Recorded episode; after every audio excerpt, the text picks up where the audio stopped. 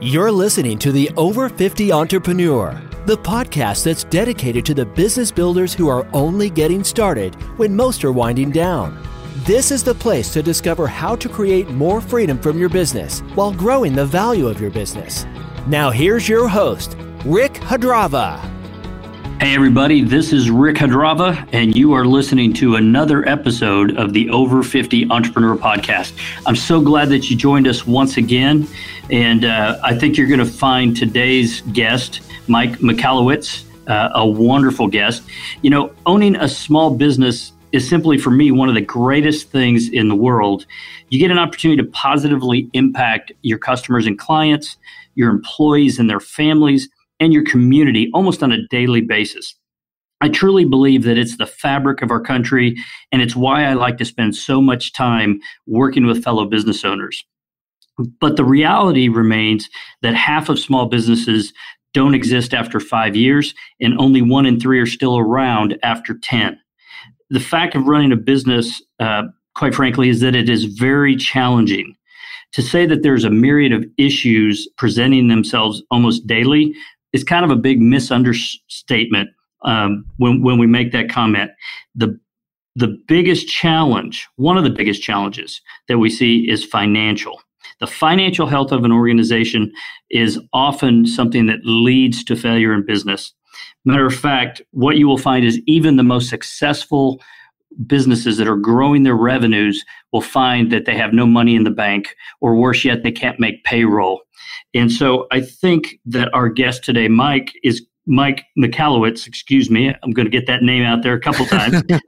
I think he he not only has been a successful entrepreneur selling two businesses before he was 35, I think he he would tell you himself, and, and he may do that on the show today, that firsthand he knows what it feels like not to have that money in the bank. But but what Mike did is he took the time to think about that and he realized that that was a real problem and he thought about a solution and he took that out there and he's created a wonderful business out of it. He's helped unbelievably I don't know how many business owners change their financial health. And so without further ado, uh, he's an author of Profit First, Surge, The Pumpkin Plan, and his new newest release is Clockwork.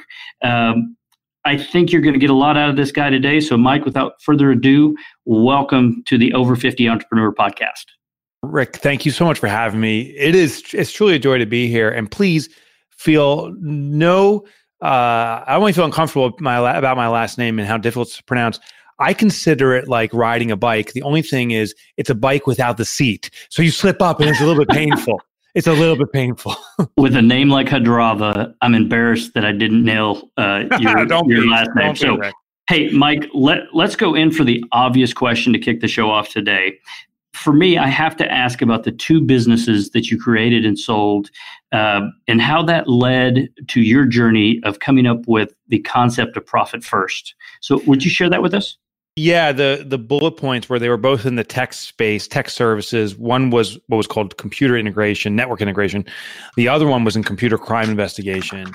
And uh, both those businesses I was able to build and sell. It was not an easy journey. They were never profitable really when I was running them, but I did have some exits and made some money. And what happened was I started to believe that success is defined by pump and dump when it comes to entrepreneurship.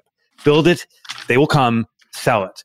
And to sustain this, I decided to become an angel investor to build as much as possible, as fast as possible, and sell as quickly as possible. I was horrible at that. I, I call myself the angel of death, actually. I was so bad. I, I destroyed company after, after company, just flagrantly blowing money. And I uh, evaporated all the wealth I had accumulated, made, building my first two companies. And um, that started probably the darkest period of my life. I, definitely the darkest period of my life. Uh, I, I, lost my home, I lost my possessions, I lost everything except for my family. It, it became a turning point for me in that, listen, in the moment, you know, those those valleys are something I wouldn't wish upon my worst enemy. In hindsight, inevitably, these traumas that we experience in life often become the greatest learning lessons, the greatest opportunities to spring forward into a new, newly defined self. And I elected to right my own wrongs, to figure out all the elements I didn't understand about entrepreneurship, even though I thought I did. And every book I've write, written to date has admittedly been about something I really don't understand. So I've researched it, I've documented it, I've studied it, I've guinea pigged myself and other businesses on it. And once I know this is the right fix, or at least the better fix, it's something that I prepare as a book. And, and as as a result, today I'm a full time small business author writing books with this commitment to eradicate entrepreneurial poverty, this believed perceived success that entrepreneurs have, and the reality of the struggle. My my mission is to close that gap. So it's very interesting that you you talk about um, building these companies. Just uh, almost heard the word pump and dump, right? Yeah. But yeah. so today, I, I I often am scratching my head because I don't understand the startup world. I know we need it. Are do you see a lot of what you what you did and what you went through with angel investing? Is that still pretty prevalent out there today? Yeah, that's a great question what I see is actually less of it, but I it may be a cognitive bias.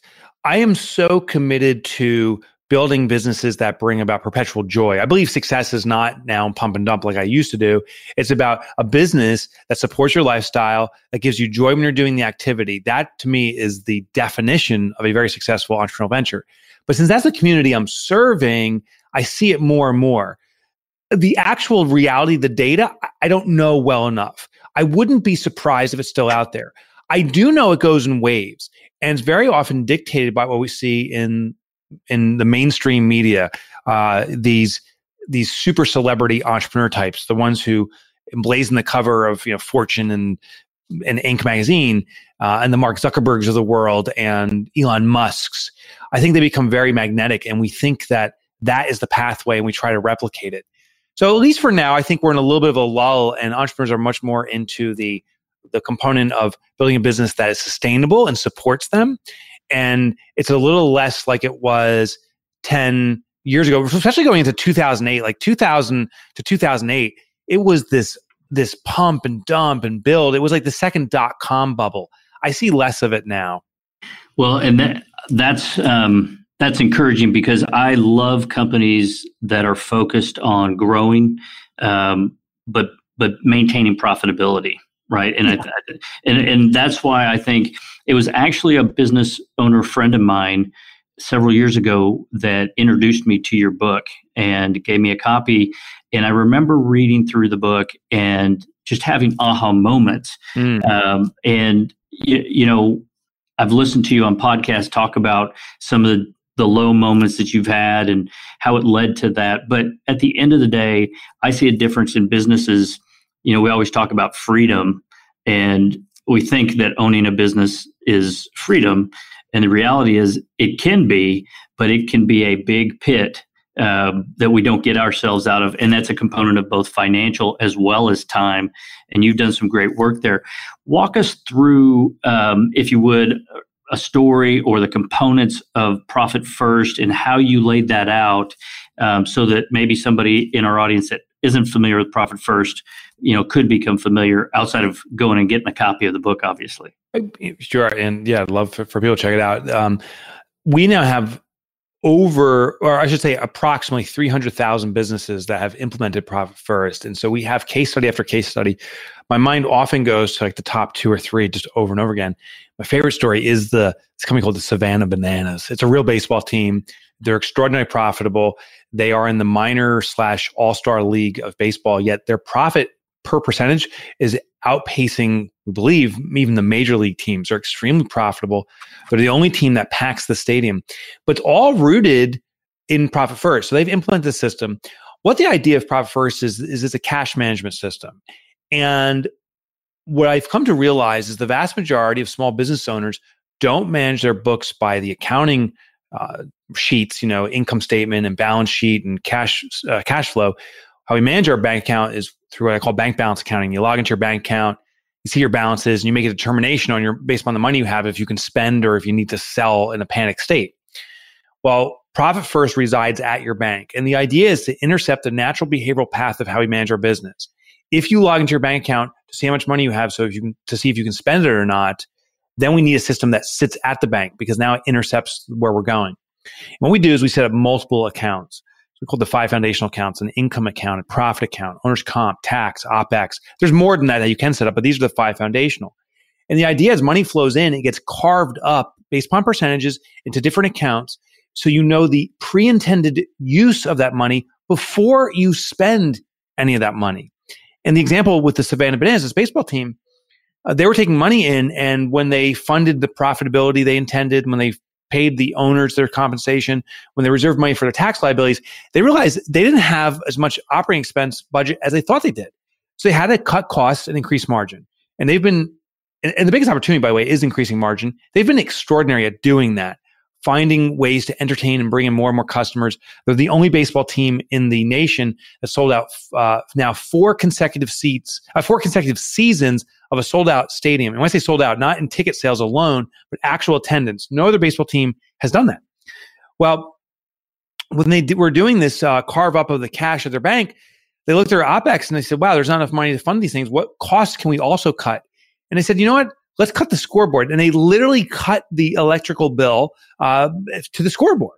So they reduced some of their electrical costs. And that's just one little example. But I think it's so, it sounds so outrageous. Like what baseball team doesn't have a scoreboard? Well, they came to realize that people really attend these games not for the game. Baseball is a little bit boring. Uh, they come for the entertainment. And they decided that we're an entertainment venue and the scoreboard's not part of entertainment. They also realized they couldn't afford entertainers per se, but they had a baseball team of baseball players. So the first day of practice at a Savannah Bananas training camp is not like how to pitch better, how to catch better. It's actually how to line dance. And so these baseball players uh, become the entertainers. And the funny thing is, some people say, well, it's a mockery of baseball. Do you know if you're a, a, an all star player at a college level and you want to work your way toward pros, the most desirous team to play for is the Savannah Bananas because it's the only baseball team that gets 4,500 people watching as opposed to the average game that gets under 300 people kind of mulling around. So people want to play for the Savannah Bananas. It's an extraordinary environment and it's resulted in incredible profitability, but it's been rooted in profit first. When you carve up your money, you see what's truly available to operate in your, your business, and then you must behave accordingly. You must figure out how do you stretch that dollar? How do you become innovative? How do you challenge the industry norms? Because you took your profit first. And of course, the final component is you've now assured profitability because you've allocated to the account you can even hide it away from yourself, but you have a cold, hard cash profit waiting for your business at the end of every quarter or at the end of every year. You know, Mike, what, what's great about it, and by the way, that's a awesome story, and I think I think what it sounds to me is not only profitable, but I got to. I know baseball players, and they like to have a they're a fun group. They actually like to joke around and entertain. So it almost seems natural. But you know, for a business what's interesting to me is as I've read through your concept, and the truth of it is, it's it's more about discipline in cash flow management. And I always joke with my CPA friends, look, you do a wonderful job and I appreciate you. I'm grateful for you, but I don't understand you. Right? The the money that you're telling me I should have isn't what's flowing into the bank. And and that's why I think this is so powerful because I've seen business owners make strategic decisions based on top line revenue, yeah. not thinking about profitability or thinking about their OPEX. And I, to me, that's been one of the points I can go in because we use it. And I, I, don't know if I told you that before the show, but we're, we're disciples of this. I it's love been, that. It's it's it. been it's been great in our work, and my partner, I, I give her a dashboard every month of how we're doing, and she's thumbs up and you know as we move forward on projects and things that we want to do we know exactly where we are there's no surprise no surprise in our tax bill um, but our operating our strategic decision making is enhanced because we get a quick easy way to look at it yeah, and if I can, I'm going to be a little nitpicky in words. I would say, to your point, you are doing strategic decisions because you're looking at what's available for what intention first and working within the confines of that. That's profit first. Yeah. I would argue, and this is the nitpicky part, that many entrepreneurs are looking at the top line and say they're making strategic decisions, but they're not because strategic means strategy. they're not. They're making critical decisions, meaning we should invest in this, we should do this, but it is, it's actually flippant. It's, it's without consideration for the direction of that cash. It's many entrepreneurs revert to the most apparent, the most prevalent issue at hand, and um, indirect, unintentionally divert the most energy and cash toward that one problem, overdoing it. So uh, here's an example. I have ten thousand dollars of deposits that came in. Uh, I have an issue with my technology. I look at my ten thousand dollars and say, "Oh, we got ten thousand bucks for technology." No, you don't. What about all the other issues in your business? Is is the ROI really there for that? But with profit first, that ten thousand bucks comes in, it gets carved up, and the OPEX account may be funded to the tune of three thousand dollars. Now we look at the uh, uh the IT and say, I got a max of three thousand dollars here for IT, but there's other things too, and we start kind of putting uh, controls around us, and our decision making does become much more strategic because it puts this forced pause for us to really consider the spend and and consider the consequences if we if we uh, steal from a profit account or whatever. But when we don't have this and we're doing this bank balance accounting, when we see the full amount, we say I got ten thousand bucks, we really make truly flippant decisions. We would never call it that, but they're flippant decisions around critical outcomes. So I just wanted to nitpick on that a little bit. But by doing profit first, I'd argue, Rick, you are doing strategic thinking now. Absolutely. And, you know, we get excited because we know the next economic down cycle will be here at some point. We don't yeah. know when it is. And, you know, you talk about the profit account, we don't even think about taking from that account. And uh, I'll ask you a little bit about that, but we look at it as our future. Like yeah. it's going to it's going to give us the dry powder to do something big, right? And that gets us excited um, as we move into the future. And I would even encourage you, if you're willing to take it one step further, uh, Profit First is rooted in behavioral psychology. And if, if you are watching the video, this top row of books is mostly around behavioral psychology, uh, just the way our mind kind of maps out.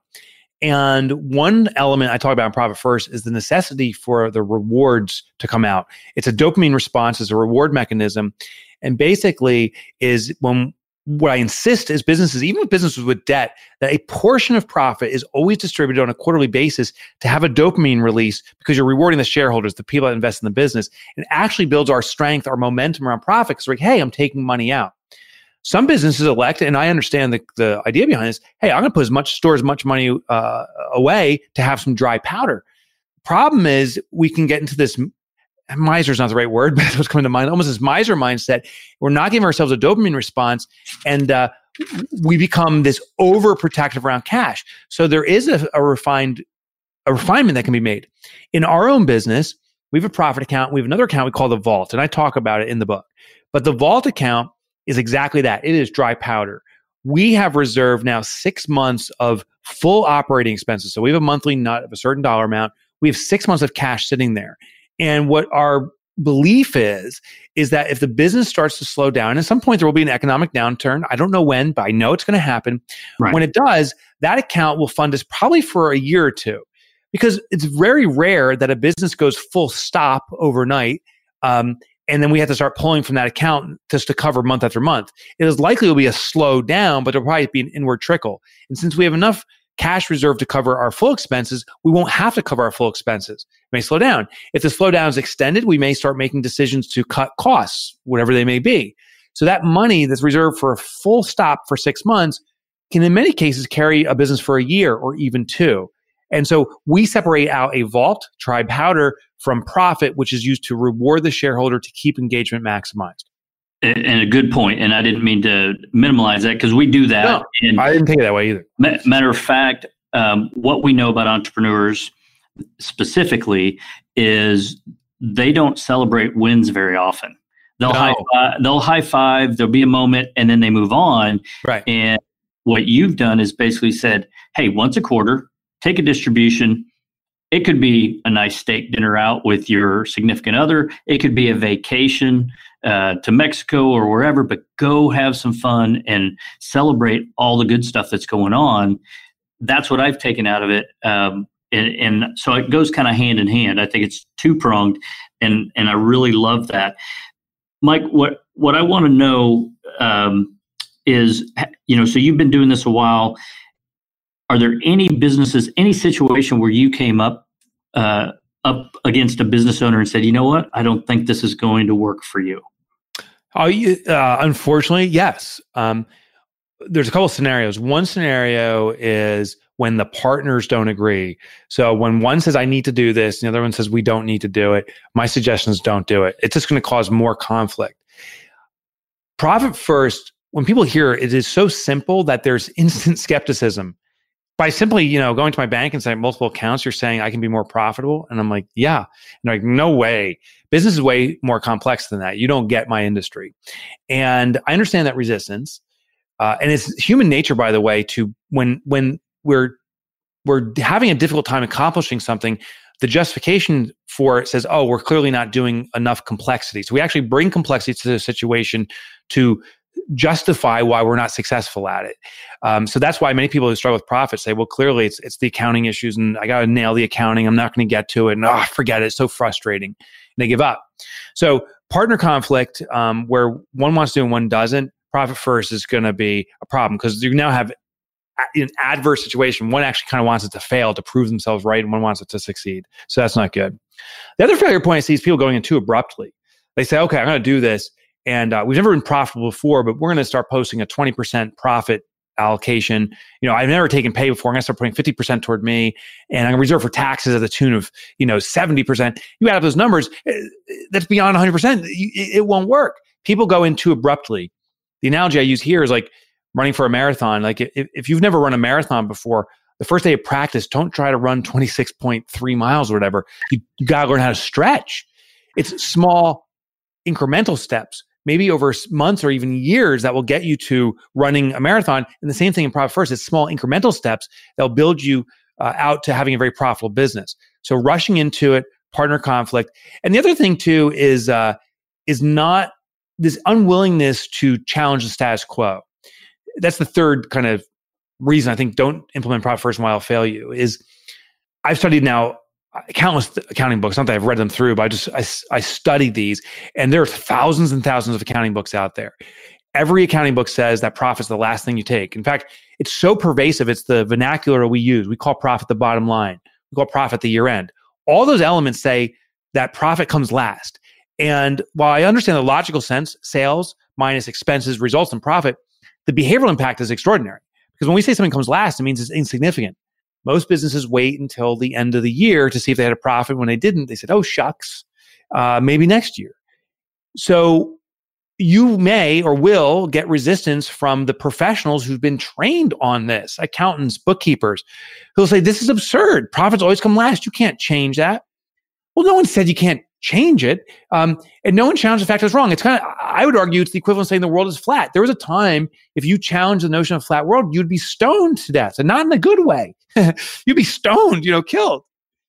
So that's the other thing. You may get a resistance from the experts around you. And if you have an unwillingness to challenge the status quo, don't don't go with profit first. It's just going to be uh, it's going to be convoluted and frustrating throughout. So those are the reasons not to do it. And obviously, if you are starting up a business, um, there's a little runway there before it even matters, or maybe it doesn't. Maybe, maybe out of the gate you should start. I, I don't. I know. got your latter point.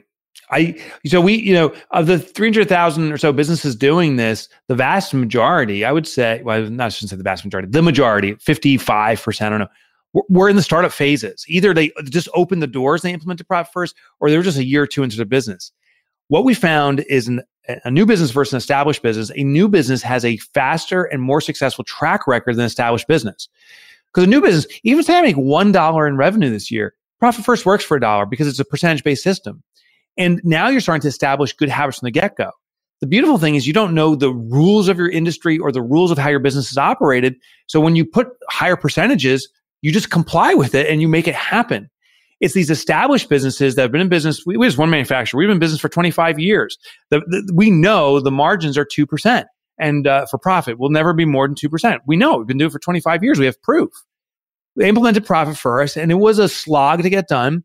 But once they finally started grasping it, you know, I almost want to say miraculously, profits are now approaching 15%. And it's not really miraculous. They just proactively set their profit target and then adjusted the business behind it profit historically for most businesses, especially established businesses, is the afterthought. And when it comes as an afterthought, whatever it is, they think, well, that's the standard. But it's not. It's simply because it's an afterthought. That's what it's achieving. So every business can do it. startup businesses have a better track record in getting it going quickly and appropriately. It's why I was so excited to have you on the show because I think about the business owners. You know, we talk a lot about financial, right? And yeah. the projection of your profit in the future, but also the stability of that profit in the future. But it's also cash flow. And business owners, they grind it out, they get caught up in a bottleneck, um, they get burned out. And here's a system that adds a little different approach to a little different financial discipline. And I think it opens the doors and gives you a little breathing room. Uh, you know, if you're going from 2% profit to 15% profit, think of the things that you can do differently in your business. It, it, it's incredible. It's um, a game changer. It's a game changer. Let, let me just add this. You know, profit as you accumulate it is, is specifically for the shareholder. So when when they went, that manufacturer went from two to fifteen percent. The first voice that came to mind from them is they said, "Hey, we can plow this back into the business." And I'm like, "No, no, no, no. Right. If you, if you plow it back into the business, it's not. It's a figurative expense. I mean, I mean, a figurative profit because you you showed it on the books as a profit, but you spend the money. You know, the difference between expenses and profit is very clear. Expenses is a is money spent by the business. Profit is money distributed or retained exclusively for the distribution to shareholders. That's it. But we love to play these games with profit. We say, well, I had a 22% profit margin, but I returned the money to the business, it reinvested and spent all the money. That wasn't profit. It never was. You played a shell game.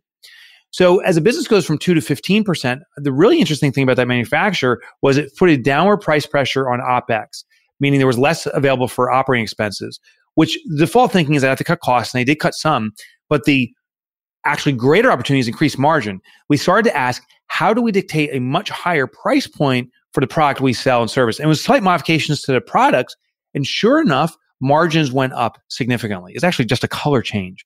Uh, this company made brakes. Uh, this is, it's crazy. They went from the the brakes were black brakes. They're the brakes for uh, vehicles for Jeeps specifically. They painted them red. They just spray painted them red and said, "Here's our red." It's called the Red Line series and uh, you know, of course, with Red Line in the cars. And um, the the and it, there's no other description. It's called the Red Line series. It went up, and the value to the consumer is you can see the brakes are exposed on many vehicles. You can see the brakes, and it gives it a little bit of pop.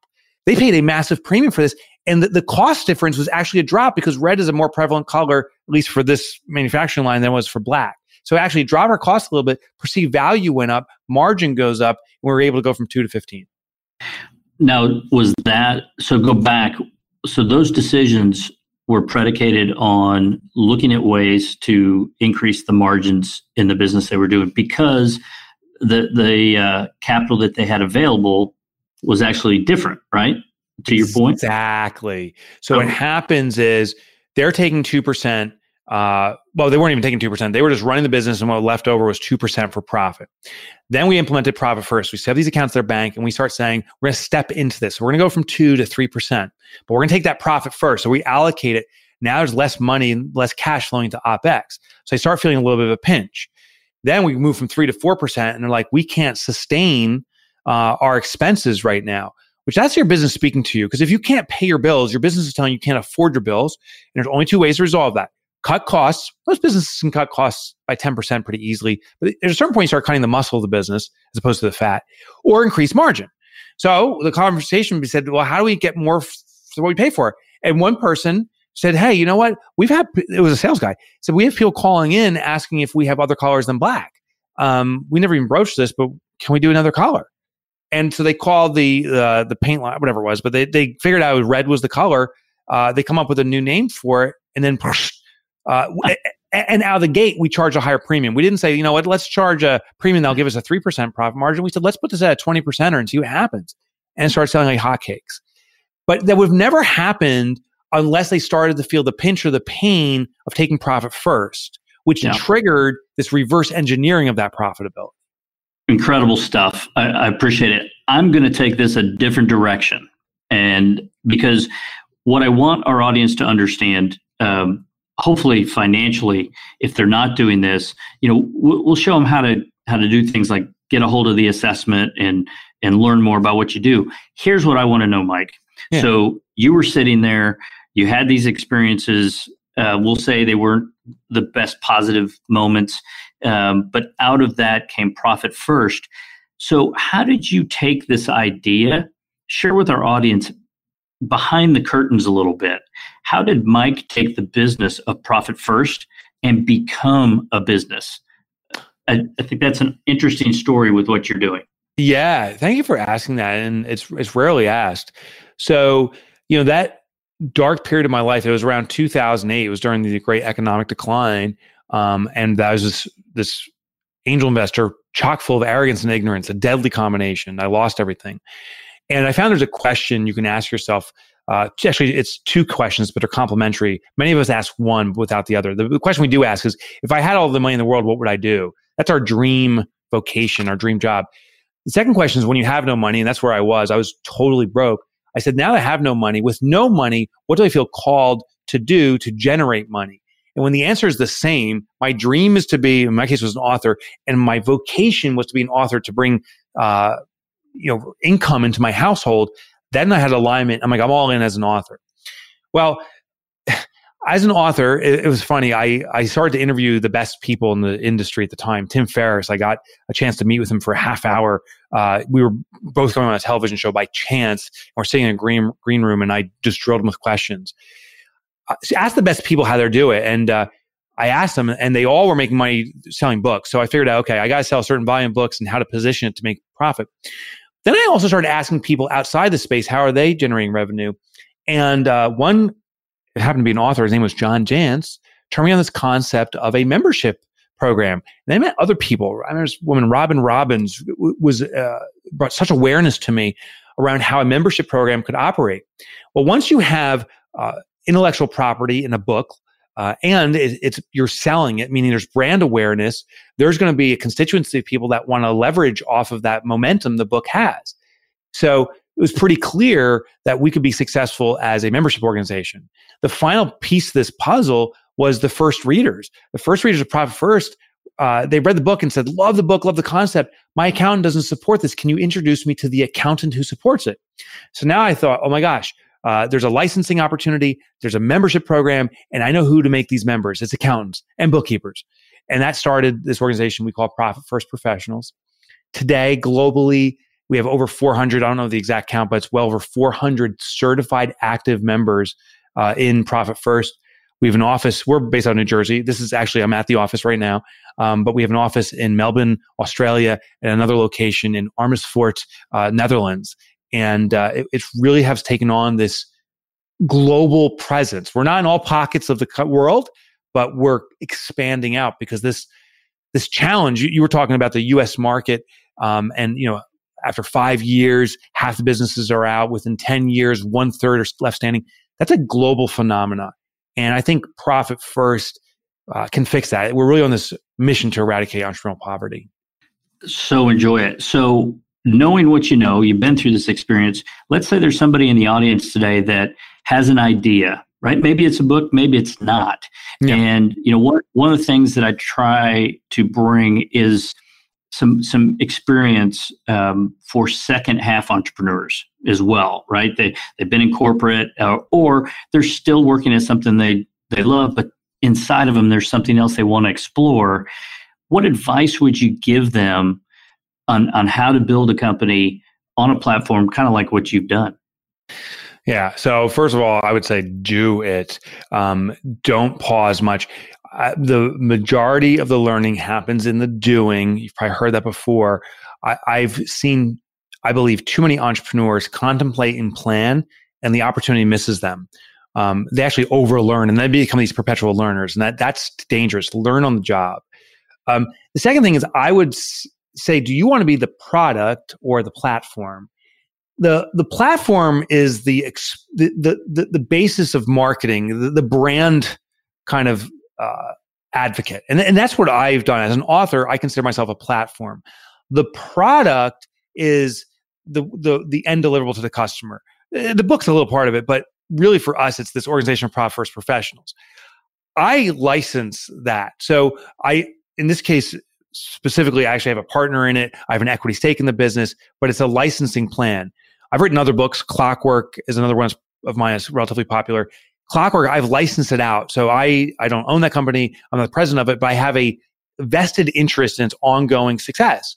And the beautiful thing is I get to continue to promote the platform, exposure of the brands, and they work collectively and cohesively.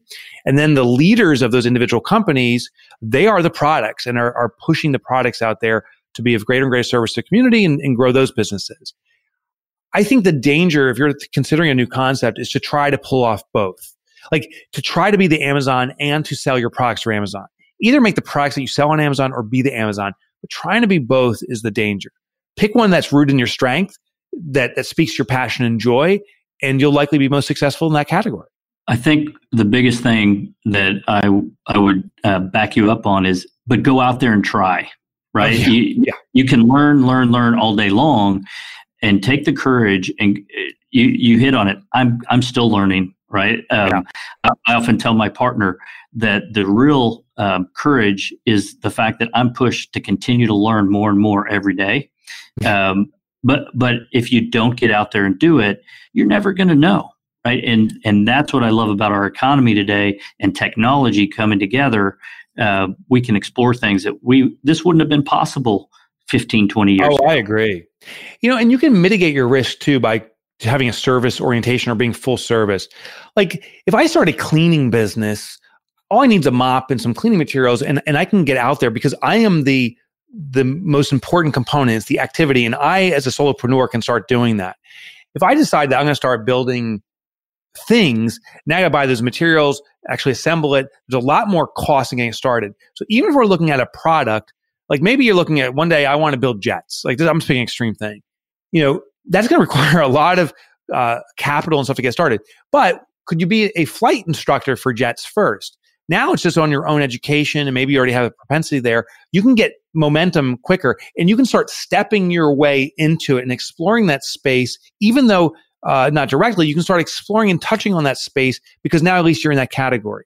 Service based businesses typically have a very low threshold, and for many businesses, we can start up almost at a zero cost threshold uh, if you if you move in as a consulting angle. And product based businesses usually there's a lot greater investment up front, and therefore a lot greater risk.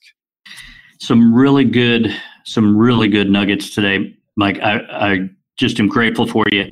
Hey, what so what we're coming towards the end of the show, and we could talk forever. Um, and I hope we get a chance to do it again because I think there's some things as as your new projects are coming out, um, we we can visit with. But what advice? Well, let me back up. Yeah. As an as an entrepreneur, you you think about things. What what does freedom mean to Mike? Freedom to me means that I'm not beholden to the deadlines uh, of time uh, dictated by other people. I am responsible to deliver on the expectations that I set with other people, and, and I can manage those expectations, but that my utilization of time is not dictated by others. That's the ultimate freedom. Now, part of that's money, right? So as you uh, uh, generate wealth for yourself, uh, you can be much more selective in the things you do. Listen, I, have been broke and I've been wealthy. I know the difference, and wealthy is a much happier space than being broke. Uh, I can attest to that. The power is you can be wealthy um, and not beholden to the time expectations of others. You can truly manage it. And that to me is the ultimate definition of freedom and happiness.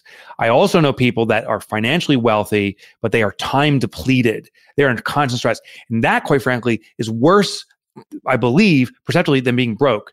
Because when you have wealth, uh, there is this requirement to maintain and sustain that wealth. Many people that achieve wealth start living a lifestyle accordingly, and now if they're not delivering on the expectations of others in those time frames, their wealth starts to deplete and they can't sustain their lifestyle. So there's actually more stress, more stress in their life.